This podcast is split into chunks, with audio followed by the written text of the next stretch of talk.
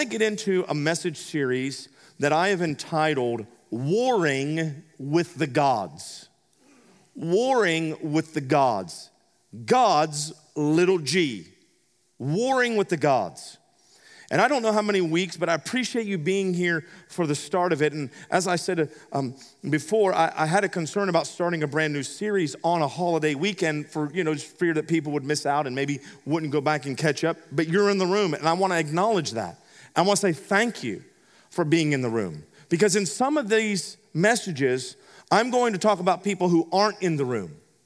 But I don't want you to have pressure on you and feel the weight of, well, dang it, Pastor Josh, I'm here. You're preaching to the choir. We're trying what you're saying. The people you want to hear this that aren't here aren't here. So what do you expect me to do? It's not, it's not from a spirit that says more bricks, less straw. It's not from an attitude that's saying, I'm gonna get blood out of a turnip. What is coming from an attitude of is, I know in July, I know our church really well, I, I know our rhythm really well. The people who are here during this series, they're the people who are gonna do something with the word that they receive. Am I right? Because I don't just wanna make a difference, I wanna make a difference with people who are making a difference, and that's you and that's all of us together. We have a real, real advantage here. Um, you've asked me about culture, time, pressure, faith. And praying and thinking through this, this warring with the gods is my attempt to give to you the biblical response and answer led by the Spirit of God on the challenges of culture, time, pressure, and living out our faith. So that's what we're trying to do. Um, Has anybody ever, just be, let's, let's just be transparent with each other. Anybody in the room ever went down a YouTube rabbit hole? Anybody ever been down any kind of social media or internet rabbit hole, and the next thing you know, an ungodly amount of time has passed, and you're like, whoa, where are the kids? They're playing in the road. Like, I mean, I, that, that happened to me. That my kids are all grown, so I don't have to. If they're in the road, that's their problem. You know, I mean, like they got their own health insurance now. So, like, so, so I went down one of those rabbit holes of YouTube, and I went down the rabbit hole. But it got stuck down the rabbit hole of um, talent show auditions, but good ones, because I can't handle the bad ones. Some of you sickos like the cringy ones where the people fail. I'm not that guy, right? Like, you know, I could split the room in two again by asking who's who, who's on team cringe and who's not. Like when I see those people get up there and they can't do their thing, all I see is a person who nobody loved because, because nobody told them you should not be on TV doing this, right? Like I just see, I just see an unloved human being and it breaks my heart in two. So like I don't get a thrill out of that. So I was seeing golden buzzers I was doing Golden Buzzer over the years, and I was, I, am not ashamed to tell you, I was crying like a baby watching these things. And um, I saw a young man on a talent show who was a part. He's in a, um, he's in a very, a very well known, very prestigious music school. And he wrote a song that happened during the lockdown about his battle with depression and anxiety. He ended up getting selected for the show. I think he even got a golden buzzer. But it resonated with me, a part of his song, which is so simple but profound. It said this. Here's what the lyric said. And, he, and, he, and it was like a, a three like a three times repeated chorus. Um, this is what the song said. His heart cry. Someone's got to help me. Someone's got to help me someone's got to help me. And he wasn't a guy that was just singing lyrics. Like his heart was being transferred through the sound system, and you could feel the lyrics. You ever been in a room with someone that sings like that and you can feel the lyrics? I'll tell you the person that I think is the most brilliant at that is Adele. We had the privilege, my wife and two girls, um, we went and saw Adele live uh, five years ago. It was incredible. And you could feel the song. And um, this is, I, say that because um, That's how it felt to me. It was the same feeling. I felt this lyric and this is how I interpreted that internal feeling was this little simple lyric that he was writing about anxiety and depression was really the summary of all of humanity's cry, I think, right now at this time in history. Someone's got to help me. Someone's got to help me. I think it's the cry of the generation that we live in. And I'm saying that to say this the church has been equipped by God to be the someones who go help the someones who've got to have help.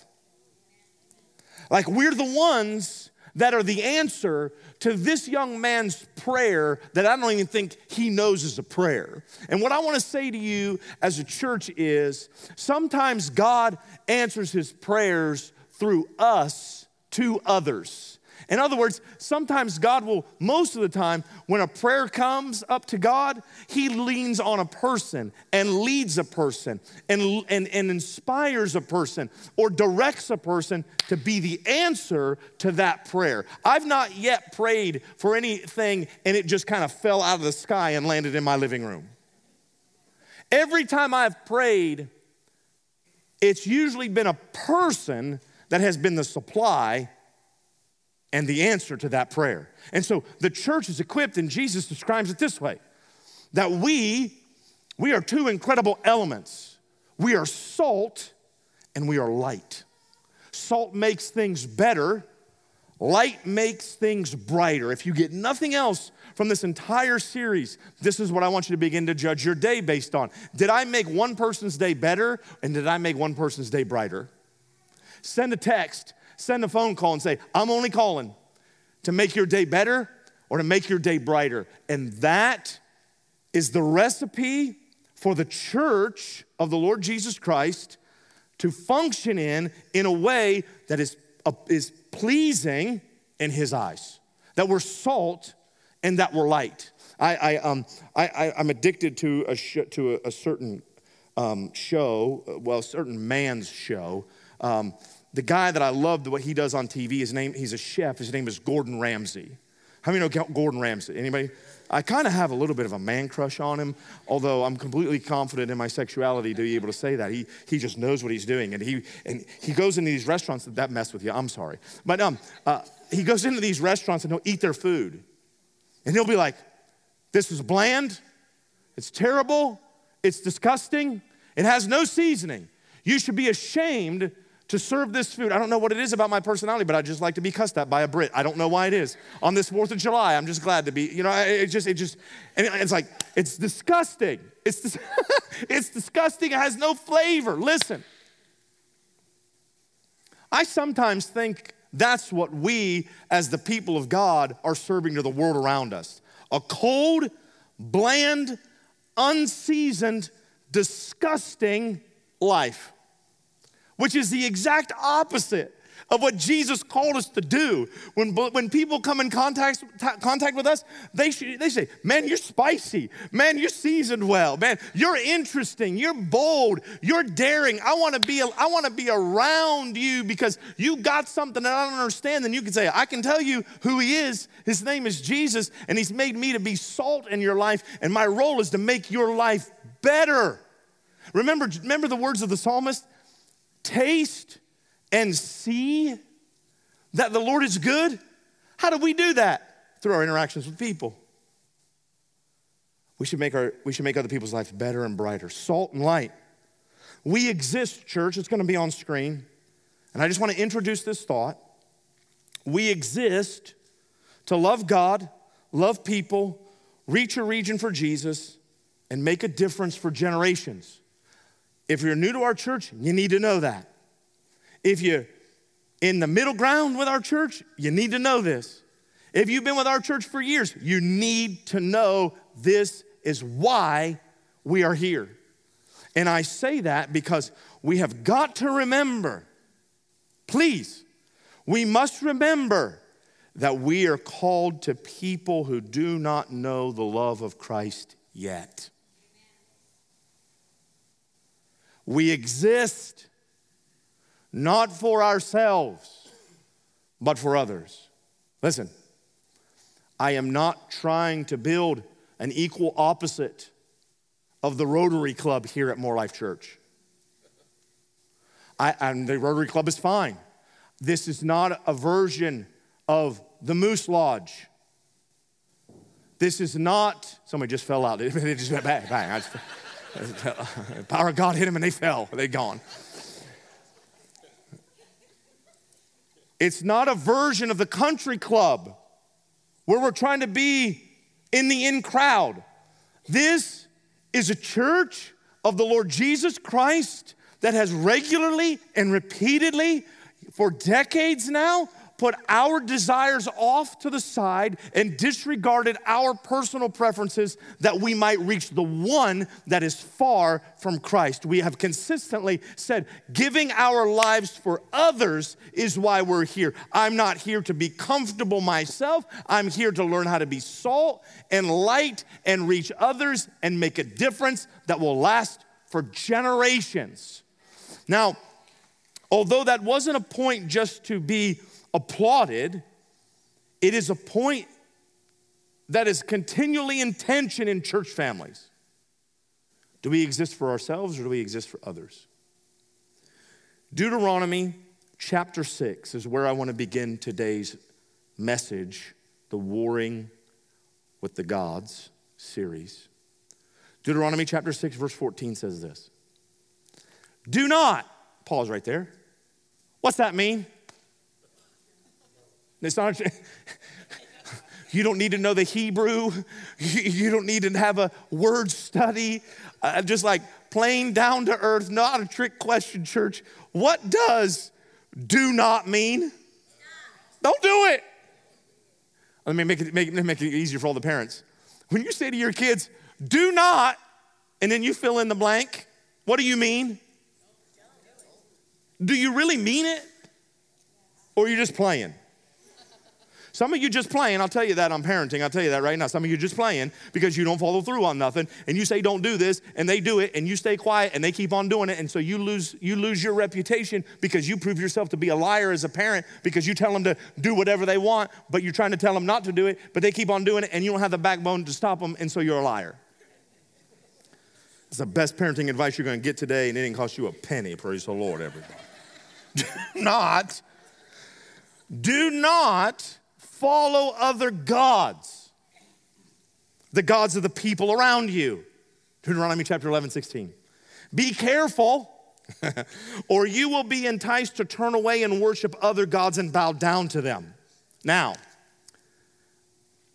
every person in this room has some disconnection with this verse because when you say do not follow other gods, you have grown up in a, in a, in a nation where really a, a one God system is primarily the case. But everyone in this room, at different times and in different measures, have followed other gods, little g. I'm going to show you who they are. We've got to know this because if we're going to walk in the freedom that Jesus provided, we have got to know the tactics of our enemy. And knowing your enemy by name and seeing the way they work greatly increases your ability to win. This is the beginning of July, and so this is my halftime speech. To use a, a, um, a sports metaphor, I have seen teams who are just getting their brains beat out in the first half and they go into the locker room and the coaches tell them something and they come out a different team and they put the fight on and they end up coming back and beating the opponent. Why? Because they made halftime adjustments. I've seen other sports teams where they're winning and they think they're just going to keep on winning Comes to halftime, they don't make any halftime adjustments and they end up losing. This is the halftime speech for you, Christ follower. This is the time where you evaluate the first half of this year, maybe the first half of your life, and ask yourself, Am I going to make some adjustments? Because I'm telling you, there are some gods that we follow that we don't even know we're following them, so I got to unmask them for you. Here they are the God of possession, the God of pleasure, and the God of power. At different times and at different measures, we follow these gods in our life the God of possessions, the God of pleasure, the God of power. The God of possessions is in the New Testament referred to as mammon, which is a spirit that's attached to our thinking as it relates to money and possessions. And it has to be broken. Remember, Jesus said this you can't serve God and mammon. Some translations make that say money. That isn't what the text says. You can't serve God, you can't serve the God and mammon, the God of possessions. Can't serve both. You got to choose which one's going to be your master. And every day, every week, every month, we have to choose God over the desire for possessions. This is a big one and bad one for me, man. I'm gonna be real honest with you during this whole series about some of my personal stuff. I don't have time to get into the weeds of each one, just a simple introduction. I'm the God of possessions. I'll get fixated on something, and I can't get unfixated from it until I possess that thing. It may be a golf club, it may be a t shirt, it may be a pair of shoes.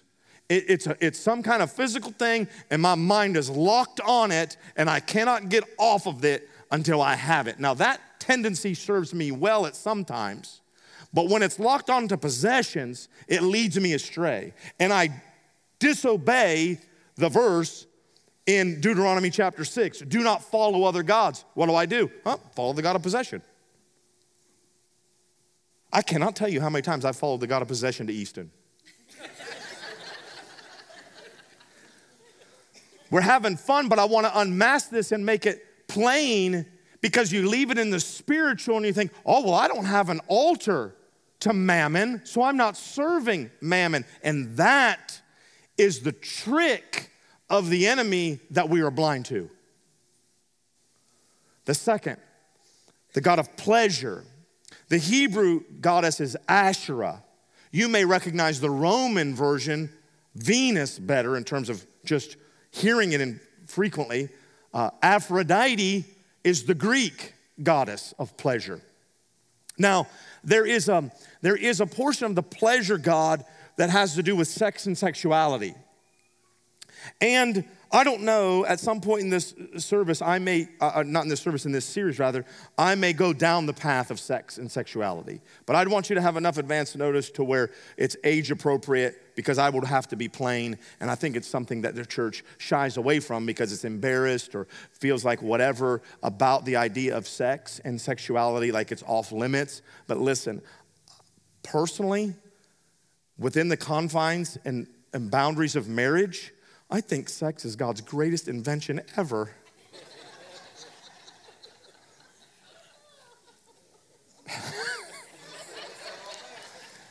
Somebody said, That's the best thing you said all day, preacher. Somebody, when we found out, when they find out how many kids we have, invariably someone asks, they say, You must love kids. I said, I don't love kids, I love my wife. Come on, somebody. Talk about the God of play. It's, it's, it's in that arena. But watch, it's really attached to all of our physical appetites. And we're warring with those gods. Let me give you an example of how I've failed in the God of pleasure. It's in my diet and what I eat. Um, I, have been un, I've been unhappy with my physical condition. This is on me. There's no, there's no, don't take any secondhand anything. This is me.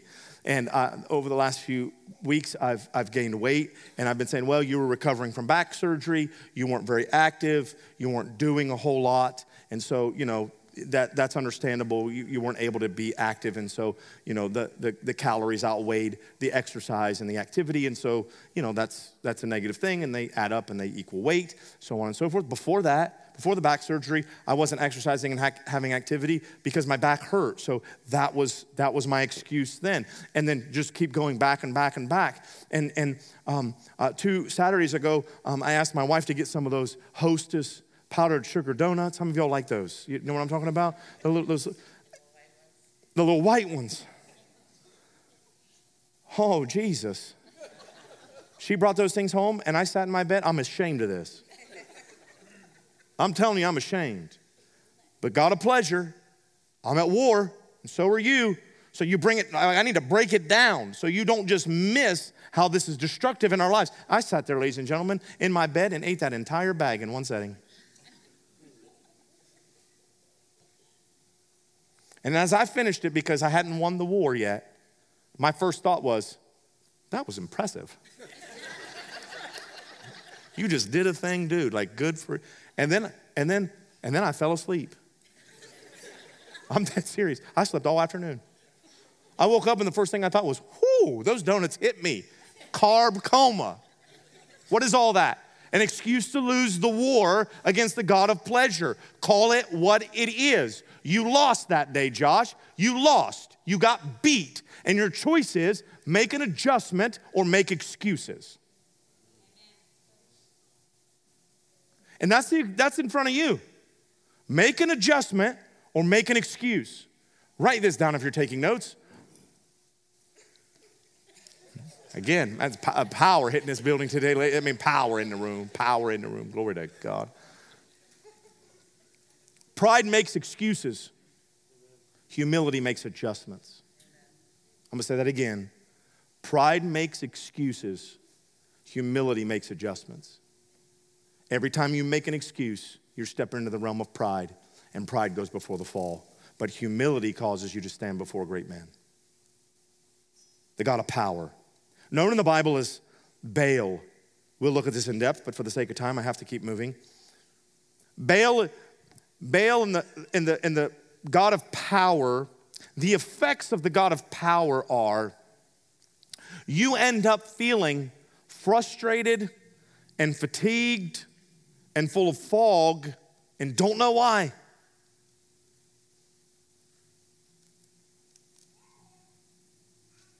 You haven't done anything different from your normal pattern, and you are illogically and irrationally tired and fatigued all the time, and it doesn't make any sense. You feel like you could do it externally in your body, but there's a mindset inside of your soul and inside of your brain that shuts you down, and you're just like, I probably could do it, but I don't have the motivation to do it. Oh, I'm talking to you, aren't I? What is it? It's this God of power that seeks to exert control over you and get you burdened down under the weight of things that you think are important but are of lesser value in God's mind than they are in the mind of the people in the world around you. And so you take on an attitude of, I gotta keep up. They kids playing ball, my kid got to be playing ball. They got that car, I got to get that car too. Or I got to get a better one. Or they sent their kid to Ohio State, I got to send my kid to Harvard or Yale. It's, it's examples like that. We are suffering in our society. This might be a new phrase for you from something that I'm going to call temporal exhaustion. It is the result of our inability to look beyond the latest news cycle, the latest fad, and the latest trend. So we're going from fad to fad, trend to trend, and we're wearing ourselves up trying to keep up with something that's temporary. And the solution to temporal exhaustion is to get your eyes fixed on Jesus, the author and the finisher of your faith, because the work that's done for him is not temporary, it's eternal. And so when you move from the temporary stuff to the eternal stuff, that power God loses its grip on you. In 1978, a sociologist named Elise Boulding said this If one is out of breath all of, excuse me, if one is mentally out of breath all the time from dealing with the present, there is no energy left for imagining the future. She said this in 1978. How has that ever been truer than it is today in a social media and accelerated news cycle generation? Has it ever been said more accurately than that we are as a people mentally out of breath? It's almost like your brain can't breathe. That's the result of this God of power suppressing you.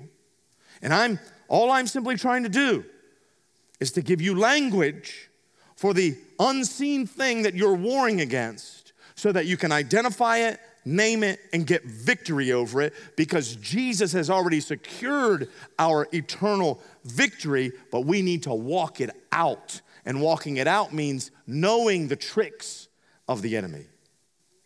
So, um, I want everybody to get out their phone. I only have a couple minutes left, but get out your phone really quickly, please. Um, go to your messaging app, if you would.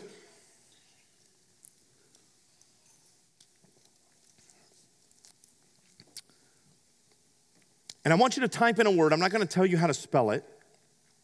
Some of you maybe have heard this word, but I'm guessing the vast majority of you have not. I want to do this to exercise a point. Try to type in the word short termism. Short termism.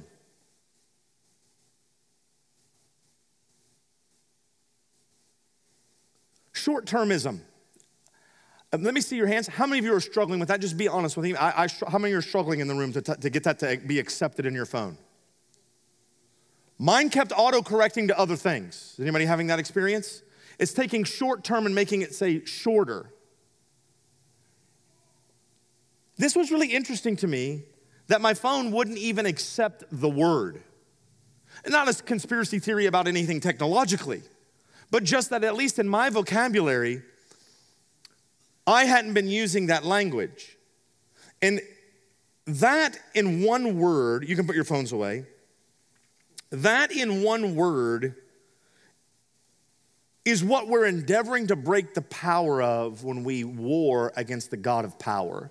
Short termism, thinking everything in the short term, thinking about some of you will leave out of here and you don't know what you're going to have for lunch, so that's the first thing you think about. And that's okay, that happens to all of us. But when you think of and filter your whole life through short term, short term, short term, you're living from paycheck to pay- paycheck, breath to breath, moment to moment, and it's destroying your life.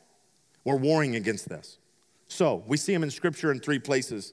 I need to, I need to give them to you quickly, so write these down. Genesis chapter 1, excuse me, Genesis chapter 3 Genesis 3 1 through 6.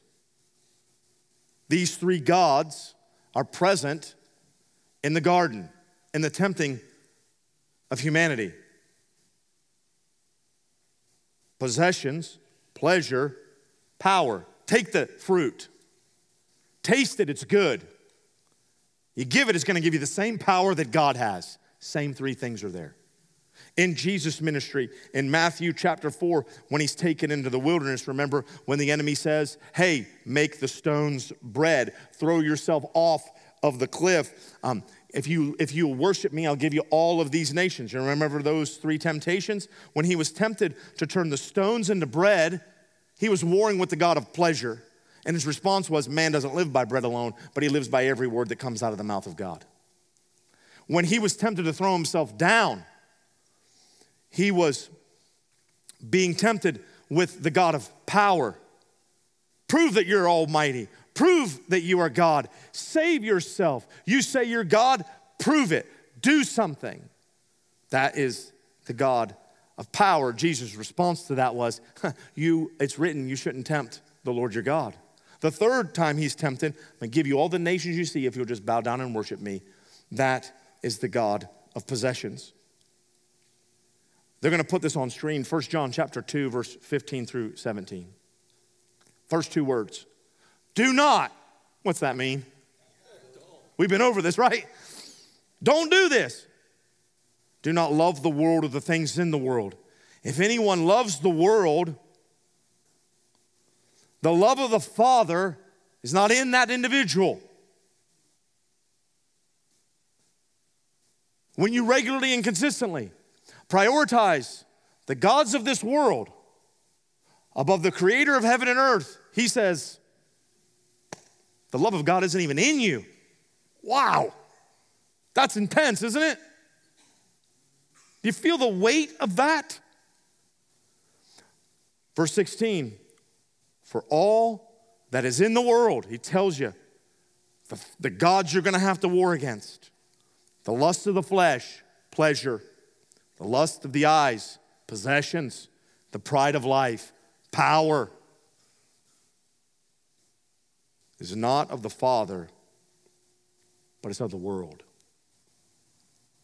How do we get here? 1 Corinthians chapter 18, verse 18. Says it this way The teaching about the cross is foolishness to those who are being lost, but to us who are being saved, it is the power of God. It's written in the scripture I will cause the wise to lose their wisdom, I will make the wise unable to understand. Where is the wise person? Where is the educated person? Where is the skilled talker of this world? God has made the wisdom of the world foolish. Jumping down to verse 24. But Christ is the power of God and the wisdom of God to those people called Jews and Greeks. Watch this, verse 25. Even the foolishness of God is wiser than human wisdom. And the weakness of God is stronger than human strength. How do we get here, guys? How do we get here? The way we get to this place and lose the war and don't fight effectively as we're warring these gods is number one, we lose when we give up on God's wisdom and settle for the world's ways. Romans 12, 2 says this. Oh, man. Don't become so well adjusted to your culture that you fit into it without even thinking. Instead, fix your attention to God, you'll be changed from the inside out. Uh, let me read that again. Don't become so well adjusted to your culture that you fit into it without even thinking. Here's the question before us Will we change our standard or will we let God change us? Will we compromise and flex with the moving tide that is against godliness? Or will we stand firm and stand strong and let God change us? How did we get here? We get here when we follow our feelings instead of our faith. Do you have a little bit of energy for me to talk to you, or are y'all done? Some of you are tiring out, I can feel it. This, this, what I'm gonna say right now, what I'm saying right now is important. All right? I know there's a war going on in the room for the people who said, keep on going, preaching. The other ones say, shut up, dude, I want out. Like, I get it. Let me, just, let me make the point, okay? We're living in a culture where people are elevating their feelings above the Word of God, and it's going to destroy us if we don't correct it. Because your feelings are not the most important thing on this planet, and neither are mine. The world does not revolve around your feelings. And listen to me, your feelings will betray you. That sounds very Star Warish. Your feelings will betray you, young Padawan. They will. They'll betray you. And we live in a world where people are making their feelings God. I feel this, and so you have to respect that. No, we don't. What we need to do is we need to love you enough to tell you that feelings are temporary. God's word is eternal. And the question is are you going to agree with the Bible on what it calls sin, or are you going to trust your feelings to be the God of this world? Thank you.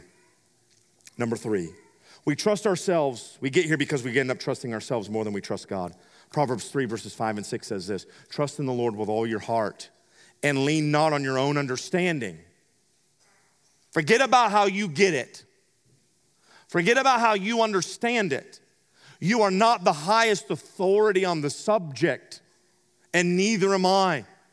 Trust in the Lord with all your heart and lean not on your own, understanding. In all your ways, acknowledge Him, and He will direct your paths. Are you going to trust culture's new norms? Or are you going to trust God's plan?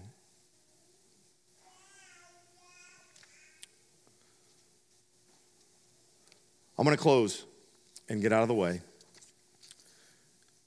And this is just the beginning part, and it's meant to leave questions, and we're going to answer these questions as we go.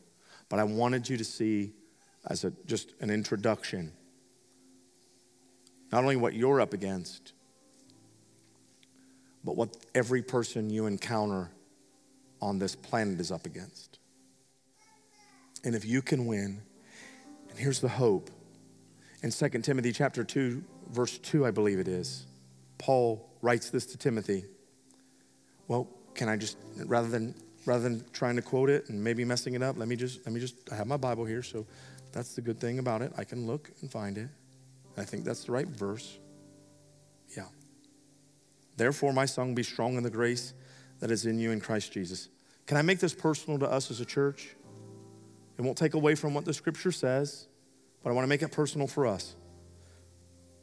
You, therefore, More Life Church, be strong in the grace that's in you in Christ Jesus. And the things that you've heard from me among many witnesses, commit these things to faithful men who will be able to teach others also. Watch the multiplication of this.